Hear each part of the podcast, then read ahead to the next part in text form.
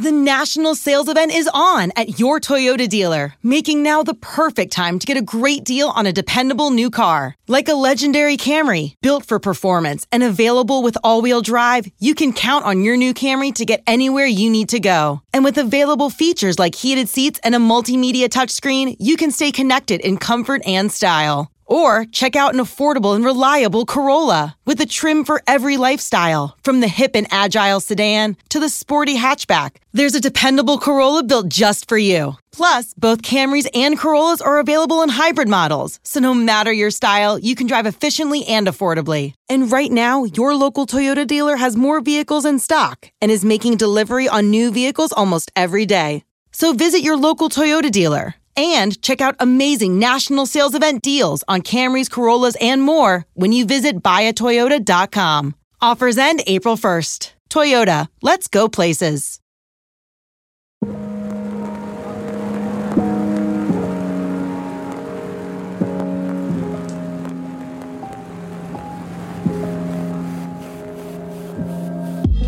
It wasn't always like this, you know living in a world where so much of our history has been debased and whitewashed. Lies about where we come from and who we are have indoctrinated many of us to view ourselves and each other through a distorted lens. But what you see ain't always what you get. I'm Jay from Push Black, and you're listening to Black History Year.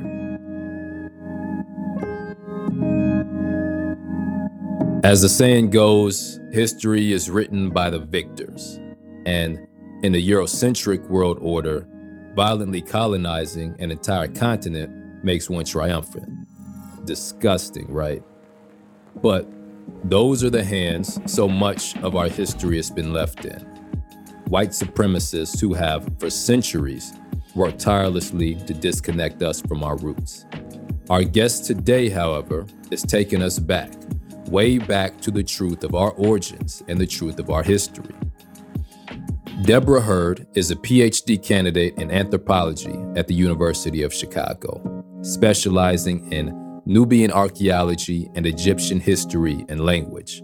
She's excavated sites in the Nile Fourth Cataract region in Sudan and serves as a founding member of the William Leo Hansberry Society, an organization committed to providing African descended people with access, opportunity, and training in the fields of ancient Nile Valley and Northeast African studies. Yes, she's the truth. But before we talk with Debora, we'll hear the story of Cheikh Anta Diop, the Senegalese scholar whose revolutionary work shifted the entire world's view of African peoples.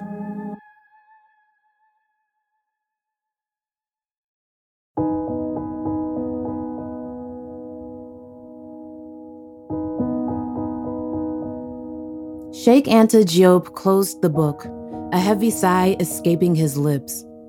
He rubbed his eyes, exhausted and dissatisfied with yet another narrative disavowing African origins. The Western, centuries old ideas of white superiority had far reaching effects. The entire world now viewed Africa as an uncivilized landscape ripened for colonization an idea many African peoples had begun to adopt.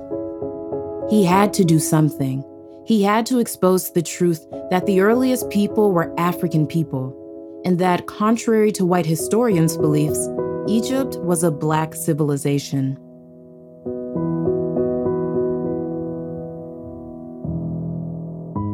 Disgust spread throughout the academic world. In their Western imagination, Egypt had no connection to Africa, but as a historian, anthropologist, physicist, and scholar in many more disciplines, Diop's research spoke for itself.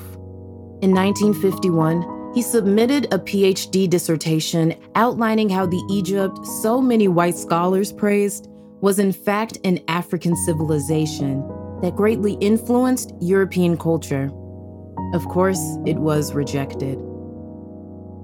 But this didn't deter Diop. Just four years later, in 1955, his groundbreaking work called Negro Nations and Culture was published, and it changed the world's understanding of Africa and its contributions forever.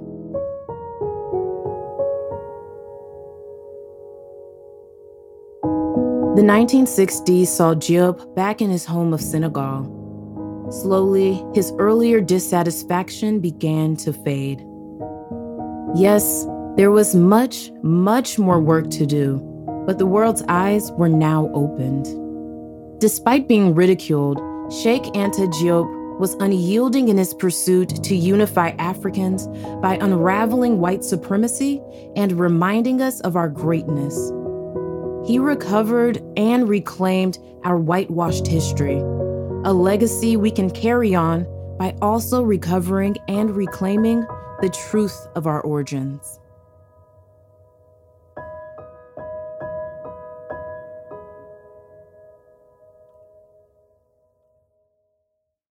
Let Tend Dental make your dream smile a reality. We offer a variety of top rated treatments, including Invisalign aligners. And for a limited time, Tend is offering $750 off orthodontic treatments. Offer valid through January 31st, so don't wait. Visit hellotend.com slash sale. That's hello, T-E-N-D dot com slash sale. And book your free consult today.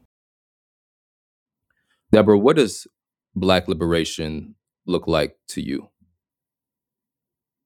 Black liberation is the freedom to decide our own destiny, being able to decide our interactions with the social system, to think through our history, to imagine what we would like our world to be and how we would like to raise our children, this the society and the world that we would like them to, to be in. It's freedom from oppression, freedom from poverty, every person being able to imagine what their trajectory in life will be and be able to pursue that without obstacles, being free from economic and political aggression and oppression. And all of those things are the things that impact our lives and, and keep us from living the fullest life that we can. And for me, that that is the essence of, of liberation. Thank you, Debora. So I'm of the belief that we should all, in some way, whether small or large, contribute our talents towards liberation until we have liberation. How does your work push us towards that vision of liberation that you've expressed? So the, the work that I do, and mainly my, my work is focused on ancient African studies, but I also deal with more contemporary issues as well. But in all the work that I do, I want Black people, and when I say Black, you know, we have to define what, what Blackness is because there's a discrepancy even amongst Black people about what that means. Right. And for me, Black people are people of African descent all over the world, whether you're born on the continent or in the global diaspora. If you're African, African descended person, you are Black. So going back to your question, my work, I want people to be able to critically think about how it is that we are in the predicament that we're in globally. And when it comes to thinking about what it means to be Black. The unification of Blackness takes us all the way back to the beginning of human existence on the continent, in the world. The earliest Homo sapien has been found in Ethiopia. So if you start there and you look at the migration of African people across the continent, peopling the continent, and then peopling the world, you see that there is a long history of African people in the world. Like we made history. So unlocking that that long trajectory of common history, but it also helps us to think past or break down that wall, especially in the United States, because a lot of people get hung up on slavery. Slavery is that wall, that mental wall. And we need to break down that wall, that barrier that keeps us from thinking about the long duration of our history. Our history did not begin with slavery. And so I think the work that I do is one way to start breaking down those mental barriers that keep us from being able to clearly see those inequalities and oppressions that keep us from from flourishing as people. Most of us in America are taught that, you know, slavery was the beginning of our history essentially. Was that your experience as well? How did you come to form your perspective of how our history could be used and where it should begin? It, it's funny because that road is not a straight one. but I think that there were seeds planted all along the way. But I would say my first teachers, of course, were the elders in my family. And we can never discount the value of the history that we get from our elders in our own families.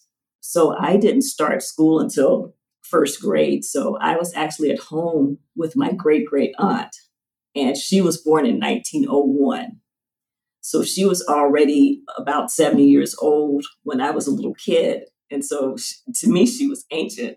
But I literally, like, literally sat at her feet and she told me all kinds of stories. So I know my great great grandmother, who was her mother, I know her as if she, you know, I had actually been in the house with her and had discussions with her because she told me so many stories. And I think that having that link opened my mind at an early age to be able to think about what does history mean?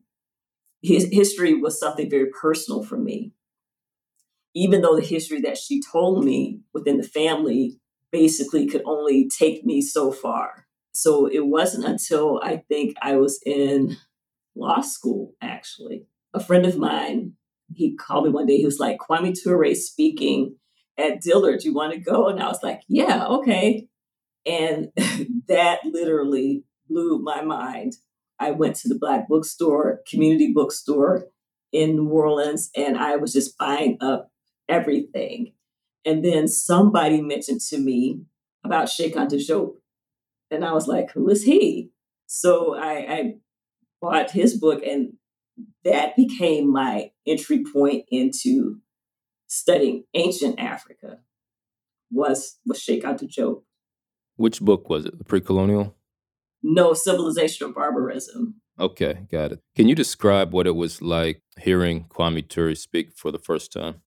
Oh my gosh. So Kwame Ture opened up liberation movements for me. So that is another area that I'm, I'm very interested in. But hearing him speak was one of the seminal points, you know, in my in my adult life because he was just passionate about what he was speaking about, but knowing that he had experienced all of these things firsthand. So uh, my father passed away when when I was five. Uh, he was in a car accident, but I remember one of the things that I remember because, and he was a young man. I had my parents were, were teenagers, but um, he was in college at the time, so this was like the early 70s.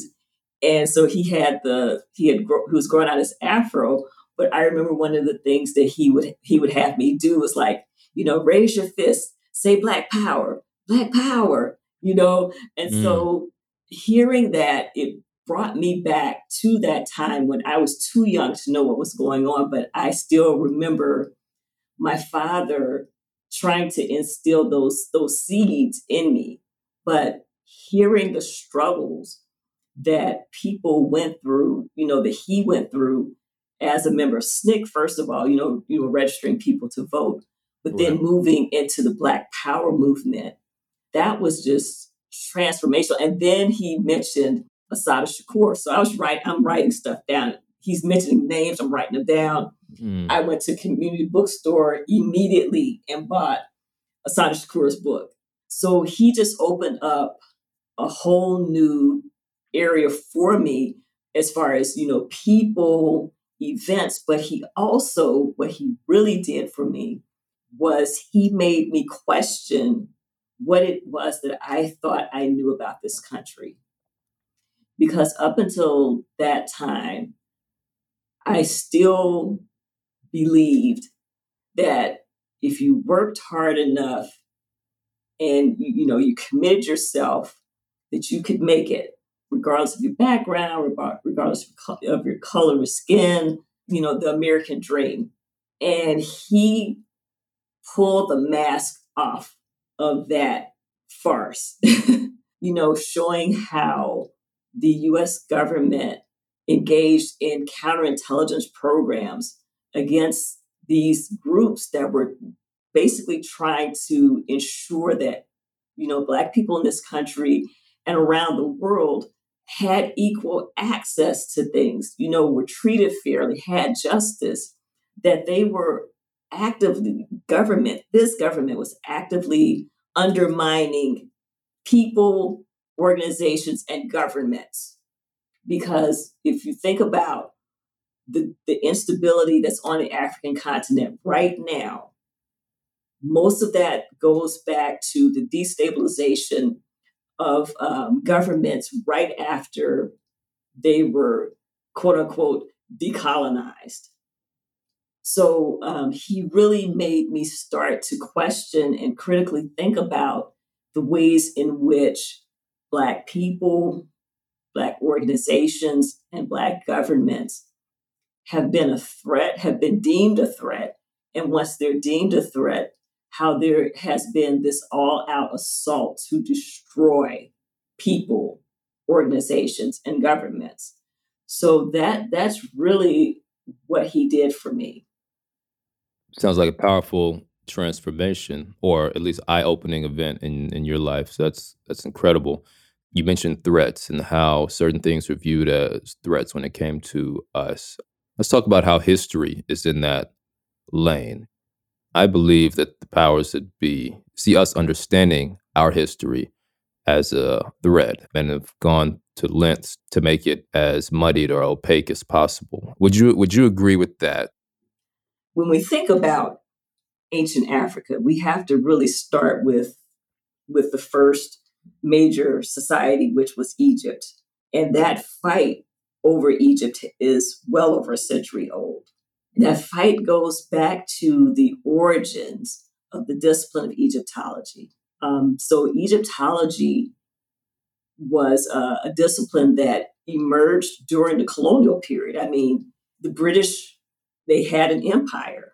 And so, most of the early Egyptologists came from Britain or France or Germany, all colonial powers on the African continent. So when they, they began excavating and uh, you know, one of the earliest questions, or one of the first questions, became, well, well, who were the Egyptians? Where did they come from? Because you see these fabulous ruins, so they were, you know, one of the earliest and the most glorious of these ancient civilizations. So who were they? Where did they come from?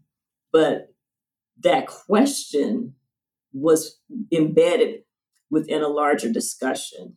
So we have to think about the fact again, I, I mentioned that, that this is during the colonial period. So the Europeans that are going colonizing all these different lands, and especially the African continent, in order to justify degrading human beings, taking their land, taking their resources, you have to see them or portray them in a way that diminishes their humanity. So there was already in place a philosophy that Black people were subhuman if they were human at all. So if you if you raise a discipline within that philosophical construct and you start asking questions, you're on the African continent, you see this this civilization well, the one thing that the first thing you're going to say, well, this can't be related to the people on this continent because our philosophical construct already tells us that they are incapable of critical thought, that they're not intelligent, barely human. So they could not be the people that constructed or anyway had any dealings with this civilization. So, how do you explain its rise then? If it's on the African continent, but you're trying to say, but it can't be these people. And what's really interesting is that Flinders Petrie was considered the father of Egyptology. So he was one of the first to actually go and excavate on a, on a regular basis and, and try to interpret what it was that he was excavating.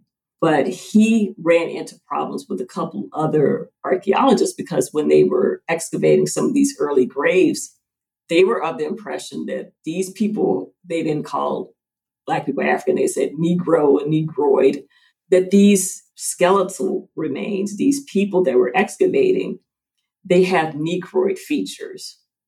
So Petrie is like, mm, uh, so basically, you're trying to argue that these people were black or Negro. Um, so he comes up with this theory that, okay, well, perhaps these earliest people were Negroes, but then you had a, a white dynastic race that came in and defeated them, and they were the people that founded the civilization of Egypt.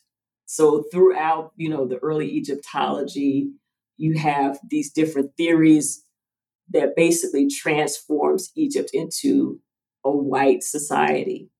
But it's really been exposed, I would say, over the last, and, and when I say exposed, I mean like in the mainstream, like mainstream white Egyptologists are accepting that that there was racism at the founding of, of this discipline. But I mean, you had people like Cheikh Anta Diop, who was making that argument back in the 70s, early 70s. But you had people even before then. So we have African Americans, we have a scholar from Haiti. These are people in the 1880s that are making this argument that no, that the ancient Egyptians were African people. And this is an argument that continues to this day. It is becoming less of an argument with Egyptologists. And now the, the argument has kind of rolled over into the definition of the modern versus the ancient Egyptian. But we're still having this denial of Africanity. So there is a insidious type of mentality that still sees blackness as something other, as something less than, as something degraded, because I have seen Egyptian Egyptologists say ancient Egypt was in Africa, but it's not of Africa. Now, what exactly does that mean? Well, in their eyes, the ancient Egyptians were not quote unquote black. And Du Bois, in his history books, so Du Bois wrote a series of, of history books where he basically kind of destroys the Egyptologists on this concept of the Negro, because the Egyptologists were saying that the Egyptians and the Nubians were non Negroid. And Du Bois says, well, what do you mean by Negro? Because what you define as a Negro here you're saying is not a Negro in Egypt or, or Sudan. So, how are you defining Negro? You're defining Negro as one particular set of Africans. And, and according to Du Bois, you know, it's the darkest, the curliest haired, you know, like you'd be hard pressed to find uh, a wide population of quote unquote Negroes anywhere on the continent by your definition but that definition changes based upon how you want to either include or exclude people. And so that is part of how this argument is, is has shaped out when in terms of the ancient Egyptians. It's like, oh, they weren't black. Well, what do you mean by black? Oh, they weren't West African. Okay, what part of West Africa? Or or the only Africans are in West Africa? you don't include South and East and North. There, those aren't Africans. So you have to really start critically analyzing. You also have to really look at how people use terminology, raise questions, and, and push back on how people are defining terms to either try to include or exclude based on their political orientation or their, what they're trying to achieve by making those inclusions or exclusions. You know, when I was first learning about ancient Egyptian history in the Nile Valley, it amazed me how just the vastness of the history. And I think that's something that's difficult for us today to wrap our minds around. We're talking about thousands of years, not a couple hundred years, right? We're talking about thousands of years. So I could see how, you know, people can pick and choose from which period they may be referring to and saying, okay, no, these were the ancient Egypts and they were definitely, you know, this way or that way. So you made another point about what it means to have Negroid features or to be African. And, you know, I, would like to dig into that some more because something I, I even hear people in our own community say today was, well, you know, so what? Why does it even matter, right? Because, you know, we came from, most of us came from West Africa. Are you able to speak to that in terms of like, why should we, black folks in America, or any black folk that's not, that can't trace their lineage directly to ancient Egypt, right? How, why should we even care about what was going on there and how it relates to Africans around the continent? One of the first things we have to recognize is that from the very beginning, African people were migratory. They didn't stay in one place. If Homo sapien that emerged in Ethiopia had stayed in Ethiopia, where would everybody else be? Um, so we see throughout the history that groups of people were moving across the continent. They were moving east west and they're moving north south. And that is the real issue about who the ancient Egyptians were. It's not one group of people, it's not one group that just settled and is like, oh, we're the Egyptians. Throughout Egypt's history, there are people moving in and out of the Nile Valley. And we also have to look at the connections with ancient Nubia. So we we tend to make too much of a distinction between these groups of people on the Nile River. But people in Nubia were moving north into Egypt. People in Egypt were moving south into Nubia. So there is a lot of movement going on. Why is that important for people in West Africa? Because people in West Africa did not stay in one place.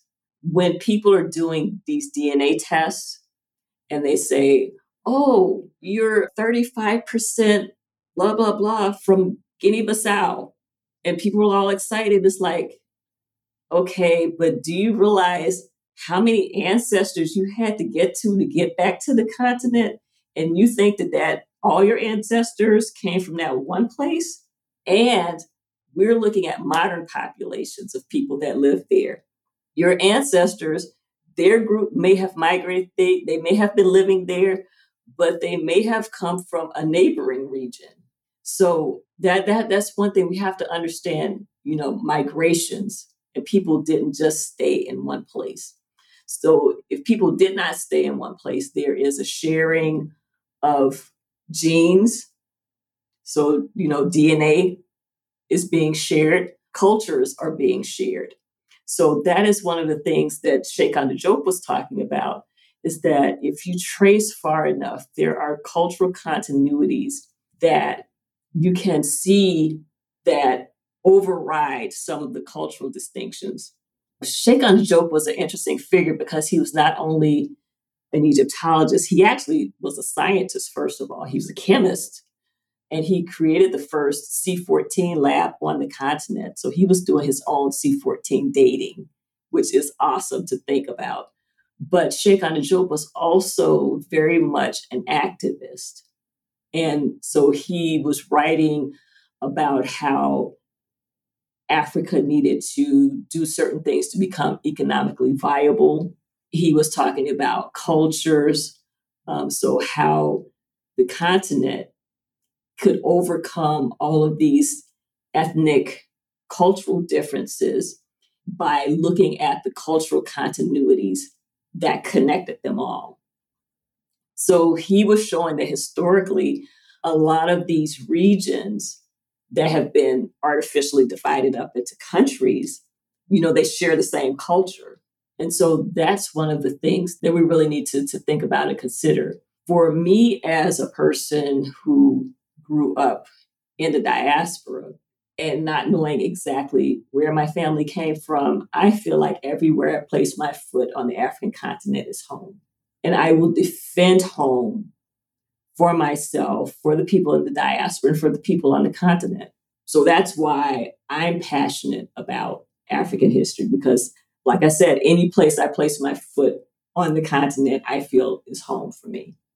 So, do you believe that, you know, understanding and embracing the cultural continuity today is one path towards unity in the diaspora? Definitely. And and that's that's an issue that we're kind of addressing now. I mean, and, and this this comes out, especially with when you're dealing with, with students in universities, you know, coming together and coming from the continent, coming from the Caribbean, coming from the South, coming from the West. Um, you know, we come with our own predispositions, we come with our own biases, we come with the things that our parents have taught us, but mostly we come with the things that media has told us about each other. And so people come thinking that our cultures divide us. And that that's why I keep going back to the, the question about what, what does it mean to be Black? Um, because I've been having a discussion with, with some students and in referencing students from the continent, students in, in the diaspora, you know, I hear, well, the African students want to do this, but they don't feel that the black students, and I'm like, hold up, hold up. Who, who, who's the black students? So the black students are the African Americans. I was like, no, black students are all of the students of color. All of these students, whether you're eh, from the continent, whether you're from the Caribbean, whether you're from you're Afro-British, Afro-German, all of you are black. Um, so that that false distinction that somehow black is just African American is like, no, we have to we have to break that down. But then it becomes this thing where people become very segregated because they feel that my culture is not your culture and your culture is not my culture and and it's like but we need to understand that based on where we are or where we grew up we had to take the traditions that we had and create something that will help us to, to exist in whatever environment we find ourselves in. I, and I, I, always I keep saying that the U.S. when we came when we were brought here, we were brought into a deformed system. It was meant to it was meant to dehumanize us. So we had to operate under this thing that was trying to deform us. But out of that, we have gospel music, we have the blues, we have jazz. We have created a culture in this country. That does not mean that that culture has nothing in common with a culture in West Africa, with a culture in East Africa. The foods that we eat, the types of music that we play, there are differences, but those differences should be appreciated and not seen as things that divide us. Because if you listen and if you observe and if you taste, you will see the similarities underneath the differences. My area is Nubian archaeology. So I've gone to the Sudan twice to excavate and live, you know, stayed in the villages for two months. And people were asking me, well, what was it like? And I was like, it was like being at home. My family is from rural Georgia. I was the first born in the city. I was born in Atlanta. But my family's, you know, they were from the country where it's red clay. You know, houses are like a mile apart. you can't see the next house. When I was younger, my parent, my my great grandparents still had an outhouse. They had you know, chickens in the yard. They raised their own pigs. We had a cow. So when I went to Sudan, it was like, okay, I'm this looks familiar. Mm-hmm. yeah. this, you know, and people were friendly the same way that they were friendly in in you know our hometown. People would drive by, you know, if a car would drive by, they people would stop and wave. You know, same way they would do in Georgia you know, my great grandparents, uh, you know, a car go by, they they get on the phone and try to find out who that was that drove by, And if it was somebody, you know, a family member, you know, that might have moved away or something, people would start showing up at the house to greet you and and then they would invite you, you know, to over to their house to eat. And it was a sincere invitation. And it was the same thing in Sudan. The man who lived next door, he we moved into the house and he said, "Oh, I want you to come over and you know have have something to eat with my my wife and my daughters." And we were like, oh, "Okay." You know, so 3 days later he shows up and he was like, "Why haven't you up to my house?" And you know, we're from the United States. We're like, you know, we're used to people saying, "Oh yes, we should do coffee," and mm. you know, mm. they don't really mean it. No, this man was serious. He was like, "We've been waiting for y'all. Why y'all haven't come?" Wow. you know, so it's just, um, you know, eating the food. Uh, one of the things that shocked me was uh, we ate. We had a, a little uh, dinner over at our inspector's house at the end of the season. So his sisters were cooking food, and so they brought out an appetizer. And so I looked, and I was like, and so they they brought out newbies, and we saw them growing. So newbies are what we call black eyed peas, mm. But they roast them instead of boiling them. And so they're very good roast. And so, okay, this is a cultural quote unquote difference, right? But it's like we eat these, but mm-hmm. we just boil them and y'all cook, but they good roasted, you know. So it's like you can understand differences and appreciate them, but that does not separate you from each other. You know, I've not had the opportunity to go to the continent yet, but from what I understand, there are these differences, but the commonalities I think outweigh them. And that thing that's the, the thing here. It's like we have much, much, much more in common with yes. our folks over there and around the world than we do with European culture, European society, even though we're here and we are right. sort of, you know, we've been raised in it you know, at the root of it, the core of who we are, I think is right. still connected to the continent. I think that if we can step back and think about the ways that, I mean, modern society, in, you know, contemporary society, we're tending to adopt these Western ways. But if you step back a generation or two and think about your interactions with like your grandparents, that gets you back more to that natural traditional way of being. So, like I said, when I was in Sudan, it was just like me being at my great grandparents. Mm-hmm. And so the way that I interacted with people was just the way that I was brought up because I, I, was raised by my grandmothers. So my interactions were pe- with people were based on the ways that I was taught to interact with people by my grandmother. And so I think that if we can get back to some of those traditional ways. That's and that's the reason why when I started talking about my great great aunt, I talked about sitting at her feet, literally, and it's that what's called uh, the inter, intergenerational transmission of knowledge. But that eldership is very, very important to our culture, and it's important for retaining our culture because it shows young children the uh, respect that should be shown to elders, but the elders are transmitting the knowledge of the history of the family, of the community to the young people. And I think that that is part of what's missing.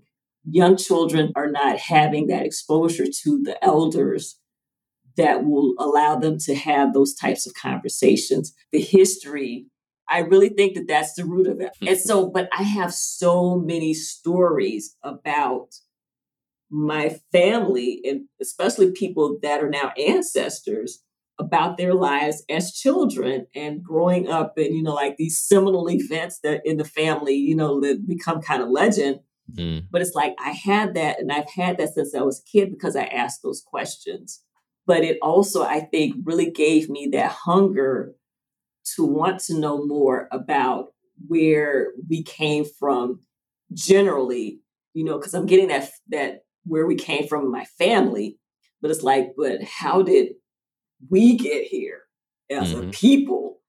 And I think that that those are the roots of that for me. It is unfortunate that I think you know our community is moving farther away from that the more we get assimilated into the the mainstream society and see less value in sitting at the feet of our our elders. So i see history as a tool. Our history can be used as a tool to learn and implement things that you know we may have lost that may not have been passed down intentionally. You know, in thinking about ancient African civilizations, uh, what comes to mind for you? Something that you've learned that we could use as a people today that we may not be as connected to right now? One of the areas that I've been really taken with has been about the queens, especially the queens of Nubia. We know about a few of the reigning queens of Egypt.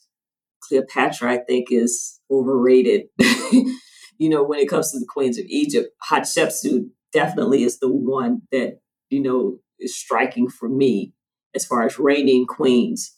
But in Nubia, during the Meroitic period, so that was when the capital or the center of the civilization kind of moved even further south between the sixth, fifth, and sixth cataracts in Sudan. We have a line of, of reigning queens. And these queens are powerful women they're written about by the Greeks and the, the Romans in their history books. Um, Strabo talks about Amanirenas, who is a queen he called the one eyed queen. So at some point, she may have been injured and, you know, something had damaged her eye. But she was noted by Strabo because the Romans had already come into Egypt and you know, had had taken over from Cleopatra and, and were reigning, and they had started moving into to Nubia, and so there was this back and forth between Rome, the Roman Egyptians, and the Kushites, which is the, the name of the kingdom that continues, you know, during the, this period. So we have the Napatan period, which is the 25th dynasty, and those are the kings that rule both Egypt and Nubia. Uh, but that whole period is called the Kushite period. So the Romans are trying to expand the border southwards into Nubia. But Amanirenas keeps fighting. so it's like the, the, the, Romans will retake the area, then Amanirenas will send her troops, and then they will retake it, and they keep going back and forth till Augustus Caesar is like, look, I am tired of dealing with this. Can we just have a peace treaty, have her send an emissary to Rome, and we'll just sign a peace treaty. Can you imagine that? this African queen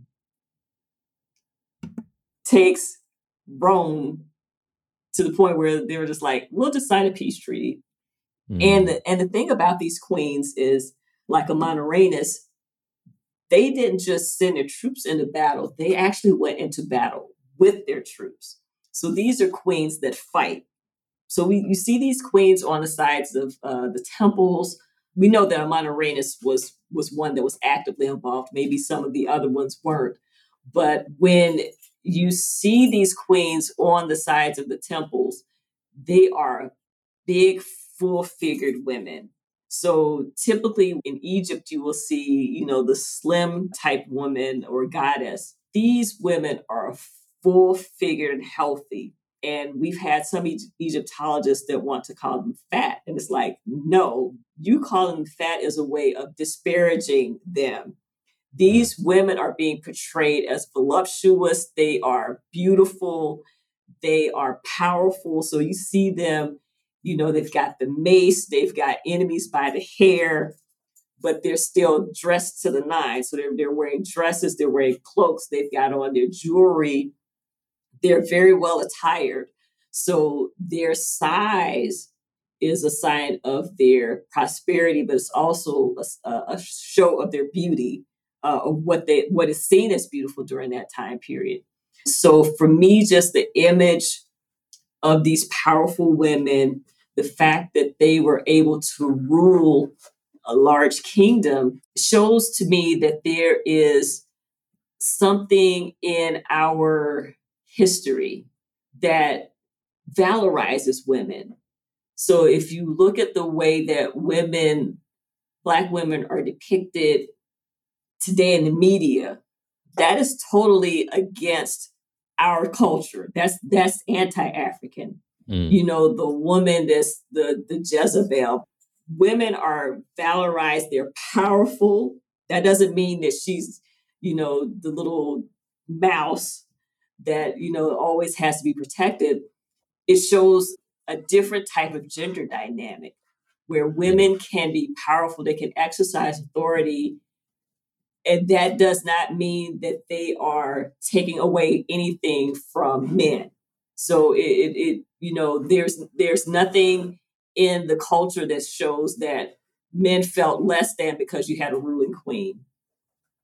So women were respected, men were respected as well, because uh, we even have a ruling couple, uh, Natakamani and Amanitore. So for me, it shows a different type of gender dynamic that both honors and respects women while simultaneously honoring and respecting men. It doesn't have to be either or. Our traditional cultures are complementary. And, uh, and so I think that that's one of the things that we have to get back to is, is that mutual honoring and mutual respect.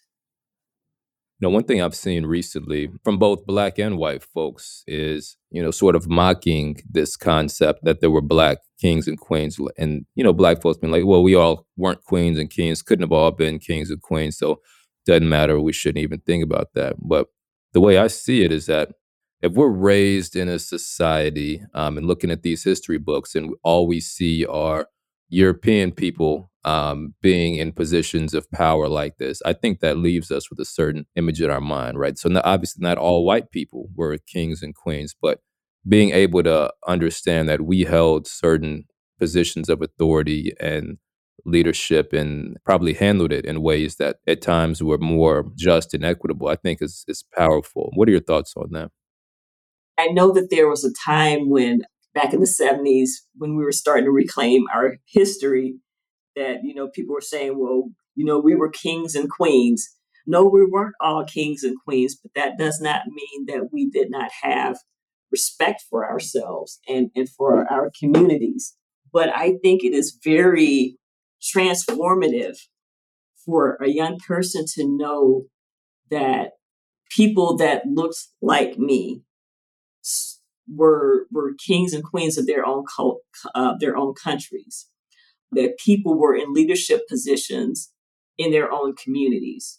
There is just so much dysfunction in our world when we look at the media about how you know governments exercise power even even on the continent you know.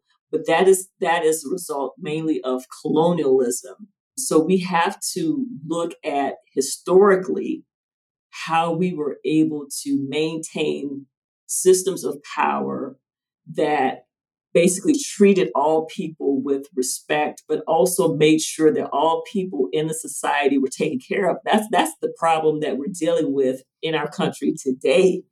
Everybody's not receiving the resources that they need to have a, a decent life.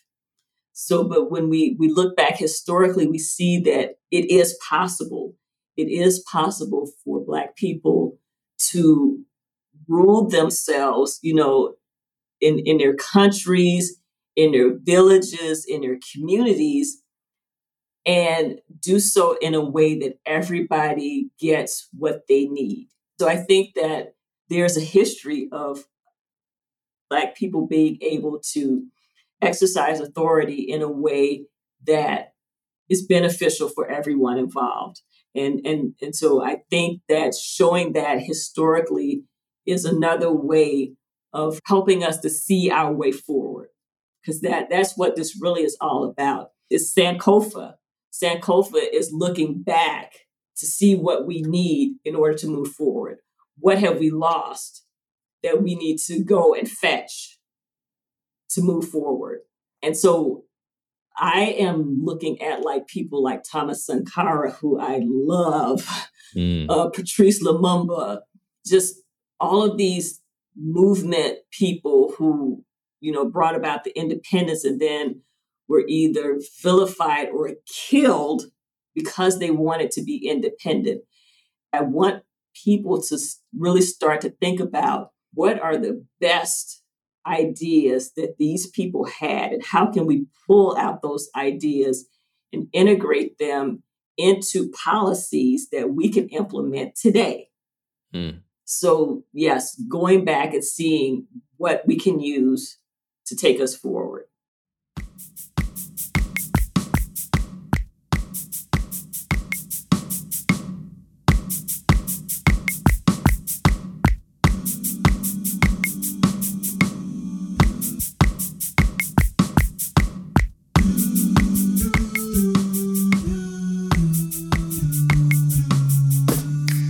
Just like that, we're at the end of this episode of Black History Year. This podcast is produced by PushBlack, the nation's largest nonprofit black media company.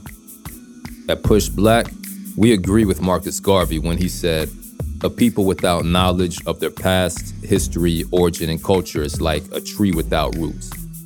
And I'm guessing you probably feel that's important too. I mean, you're here at the end of a podcast about black history.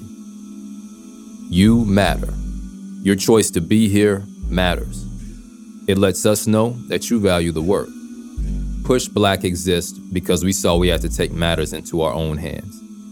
And you make PushBlack happen with your contributions at blackhistoryyear.com.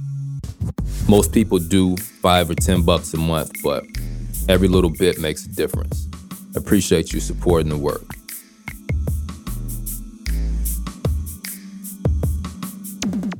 The Black History Year production team includes Tareq Alani, Patrick Sanders, Leslie Taylor Grover, William Anderson, Jareyah Bradley, Brooke Brown, Shiavon Chapman, Tabitha Jacobs, Abeni Jones, Briona Lamback, Courtney Morgan, Zain Murdock, Tay, Tasha Taylor, and Darren Wallace. Producing the podcast, we have Cydney Smith and Sasha Kai Parker, who also edits the show. And Black History Year's executive producer is Julian Walker, and I'm Jay from PushBlack. Peace.